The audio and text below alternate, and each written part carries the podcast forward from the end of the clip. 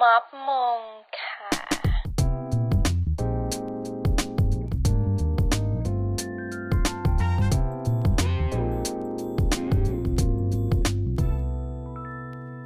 สวัสดีจ้า วันนี้พบกับพอดแคสต์ม็อบมง พอดแคสต์ดีๆ ที่อยากมอบมงให้คนไปม็อบ พร้อมนำเสนอเรื่องราวดีๆ แก่ผู้ฟังทุกท่านผ่านมุมมองที่แตกต่างแต่ไม่แตกแยก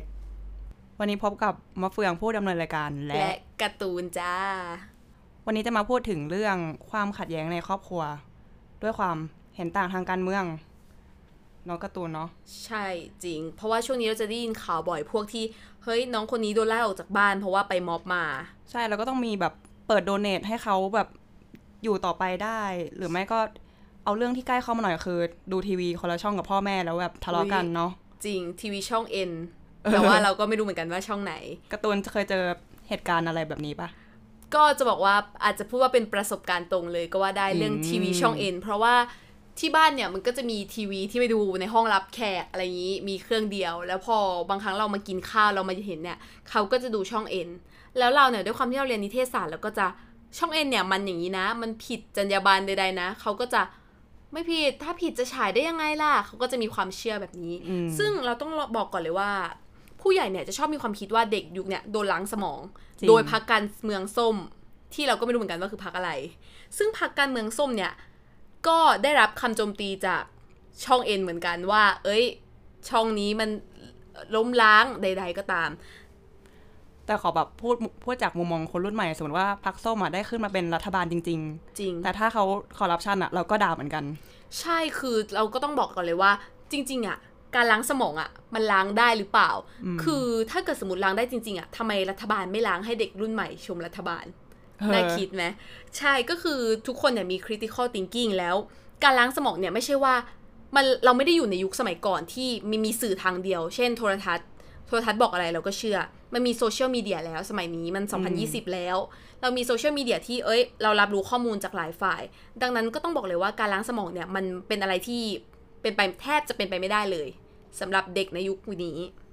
เออแต่เรารู้สึกว่าพ่อแม่รับสื่อไม่มากเท่าเราเนาะเพราะเขาไม่ค่อยเล่นโซเชียลเน็ตเวิร์กใช่คือโซเชียล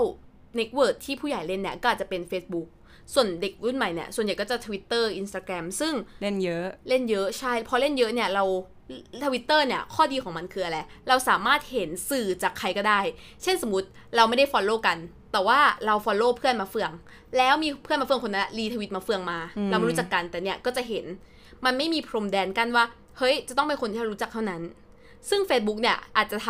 ำฟีเจอร์ตรงนั้นไม่ได้เท่าไอเออ Twitter ใช่ แล้วก็อีกอย่างหนึ่งทฤษฎีที่น่าสนใจเนี่ยคือทฤษฎีที่เรียกว่า echo chamber อืมซึ่งเป็นทฤษฎีที่เหมือนห้องแห่งเสียงสะท้อนนะเนาะเราก็จะเจอแต่ ข้อความที่เรา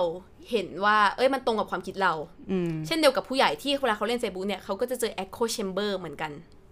แต่รู้สึกว่าอัลกอริทึมที่แบบใน Facebook เนี่ยมันทำให้ Echo Chamber มันดูหนักกว่ามัในนทวิดัตงเตอร์ขึ้นใช่ ซึ่งมันเป็นอะไรที่ทำให้คือจริง ๆ แล้วเนี่ยผู้ใหญ่ก็อาจจะไม่รู้ด้วยซ้ำว่าเขาเนี่ยกำลังโดน echo chamber ครอบงำอยู่ในปัจจุบันเนาะ นอกจากนี้เนี่ย เอิมจากจะพูดถึงเรื่องของน้องที่โดนพ่อแม่ไล่ออกจากบ้านเพราะไปม็อบเหมือนกัน ซึ่งจริงๆเนี่ยเราต้องบอกเลยว่าผู้ใหญ่สมัยนี้ยังมีความเชื่อที่ว่าไปม็อบเท่ากับตายฟรีให้นักการเมือง เพราะว่าตัวนักการเมืองเองเนี่ยเขาไม่ได้มาลงถนนเหมือนกับบุคคลที่ไปม็อบ ซึ่งมันเป็นความเชื่อที่ผิด เพราะว่าความตายที่จะได้รับเนี่ยมันเกิดจากการใช้ความรุนแรงของฝ่ายรัฐบาลที่มาปราบปรามม็อบนั่นเอง ดังนั้นเนี่ยเขาต้องทำความเข้าใจใหม่ว่า คนที่ออกไปม็อบเนี่ยคือเอาตัวไปตาย หรือว่าคนที่มอบความตายให้เนี่ยคือฝ่ายรัฐบาล อันนี้คือประสบการณ์ที่เจอมาโดยตรงเลยว่า คนรอบตัวเนี่ยคิดแบบนี้ค่อนข้างเยอะมาก หมายถึงผู้ใหญ่ แล้วพอมันเป็นอย่างนี้แล้วเราจะแก้ปัญหายังไงอะเอาจริง ๆ ส่วนตัวนี้คิดว่าต้องทำความเข้าใจก่อนว่ามันมี generation gap ระหว่างพ่อแม่และเรา คนที่เกิดในสมัยนั้นเนี่ยโอเค อาจจะเจอเหตุการณ์พฤษภาธมินใด ๆ ก็ตามที่ เอ้ย เราเป็นคนเกิดปี 2000 เนี่ย เราเกิดเราเกิดไม่ทัน เราไม่ได้รู้เหตุการณ์รุนแรงขนาดนั้น ซึ่งพ่อแม่เนี่ยก็ต้องทำความเข้าใจด้วยว่ายุคสมัยมันเปลี่ยน การรับรู้เปลี่ยนวิธีคิดก็เปลี่ยนมีดิจิตอลเข้ามาแล้วเนี่ยมาทำให้เด็กรับรู้ข้อมูลข่าวสารได้มากขึ้น พ่อแม่เนี่ยก็ต้องทำความเข้าใจตรงนี้ ส่วนเด็กเนี่ยก็ต้องทำความเข้าใจเหมือนกันว่า โอเคเขาโตมาอย่างนั้น และความเป็นห่วงของเขาที่จะทำให้ เออไม่ออกไปม็อบได้ไหมลูก ซึ่งมันมีตรงกลาง แต่ว่าก็ยังยืนยันว่าการไปม็อบอะไรนี้เนี่ย มันก็เป็นเรื่องที่ทุกคนสามารถทำได้ เพราะมันเป็นการแสดงสิทธิขั้นพื้นฐานในการชุมนุมในการเห็นต่าง เช่นกัน ซึ่งพอยสำคัญของการทำความเข้าใจระหว่างสองฝ่ายเนี่ยก็คือเปิดใจก่อน การเปิดใจมันสำคัญเนาะมาเฟือง แต่จะแบบให้พ่อแม่เปิดใจมันเป็นเรื่องยากมากอะใช่มันก็เป็นเรื่องยากแต่ลองคิดตามดูนะ สมมติว่าเราไปบอกแม่ว่า ช่องเอ็นมันไม่ดีแม่แม่เลิกดูได้แล้ว แล้วถ้าเกิดสมมติพ่อแม่ปิดกัน บอกว่า เฮ้ยเป็นเด็กมาพูดงี้กับกูได้ไงกูเป็นแม่มึงนะอะไรเงี้ยอืมพ่อแม่เขาไม่เปิดใจจะฟังด้วยซ้ำแล้วต่อให้เราจะทำไวนิวแขวนหน้าบ้านจะพูดทุกวันว่าช่องเอ็นไม่ดี ช่องเอ็นไม่ดี มันก็ไม่ฟังเพราะมันไม่ได้รับการเปิดใจ ซึ่งจะเลยจะบอกว่าการเปิดใจเนี่ยมันสำคัญมากต่อไม่ว่าจะเป็นเรื่องไหนก็ตาม โดยเฉพาะเรื่องความขัดแย้งทางการเมืองด้วย แล้ววิธีเปิดใจที่อยากจะแนะนำเนี่ยก็คือการใช้เหตุผลอย่าใช้อารมณ์ บางครั้งเนี่ยคือต้องบอกก่อนว่าที่บ้านแต่ละบ้านเนี่ยมันไม่เหมือนกันอืมบ้านนี้พ่ออาจจะดุมากเวอร์ แล้วแบบอยู่จะไป พ่อทำไมไม่ฟังหนูอะไรเงี้ยคือ ไปใส่อารมณ์ใส่อย่างเงี้ยเขาก็จะยิ่งอ้าวแบบได้ยังไงอะไรอย่างงี้ใช่ไหมดังนั้นเนี่ยเราต้องใช้เหตุผลฟัง บางครั้งต้องรอท่านอารมณ์ดีก่อนปุ๊บโอเค ค่อยมาคุยกันว่า คิดยังไง หนูคิดแบบนี้นะพ่อว่าไงอะไรประมาณนี้ เพราะว่าพอมีเหตุผลเนี่ยมันจะทำให้ support ความเชื่อของเราได้ และพอเขาได้รับฟังเหตุผลเนี่ยก็จะเออเออว่ะมันก็จริงเขาอาจจะมีการคิดตามแล้วเปลี่ยนแปลงไปสู่สิ่งใหม่ ๆ หรือว่าความเชื่อใหม่ ๆ ได้ ก็ต้องหาจังหวะดีๆเนาะแต่ว่าใช่วิธีการที่เราแนะนำไปเนี่ยก็ไม่ได้การันตีร้อยเปอร์เซ็นเพราะว่าพื้นฐานครอบครัวมันใช่ต่างกันก็ทำให้ดีที่สุดอะเท่าที่เราจะพูดได้ จริง แล้วก็เรื่องเวลาก็สำคัญเหมือนกันคือ การเปลี่ยนใจที่บ้านเนี่ยมันคงไม่ได้เกิดขึ้นแบบข้ามคืน เช่นสมมติคืนนี้พ่ออารมณ์ดีนั่งคุยกันอ่าวันต่อมาพ่อเปลี่ยนความคิดเลยคือมันเป็นไปได้ยากอยู่แล้ว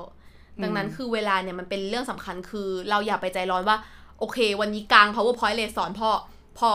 ป้าฟังงี้ปุ๊บปุ๊บปุ๊บคือมันยังไม่ใช่ ดังนั้นคือต้องใช้เวลา แล้วก็ไม่ใช้อารมณ์ ใช่เพราะว่าตอนแรกที่บ้านเราอะแม่ไม่ฟังเลยแบบเถียงอืมขาดใจ แต่แบบพอสถานการณ์การเมืองมันแย่ลงจนแบบเห็นได้ชัดเขาก็เลยแบบรู้สึกว่ามันมีอะไรแปลกไปเขาก็เลยแบบเปิดใจยอมรับมากขึ้นอะไรเงี้ยก็ต้องใช้เวลา ใช่ซึ่งว่าเป็นเรื่องที่ดีมากเลยนะแต่ว่าออย่างไรก็ตามคือม็อบมงพอดแคสต์ของเราเนี่ยก็อยากสนับสนุนให้ลูกหลานทุกคนที่มีพ่อแม่ที่ยังมีความเห็นต่าง หรือว่าพ่อแม่ที่ยังเห็นการไปม็อบเป็นเรื่องรุนแรงเนี่ยลองเปิดใจคุยกับท่านดู ใช้เหตุผลคุยกัน แล้วก็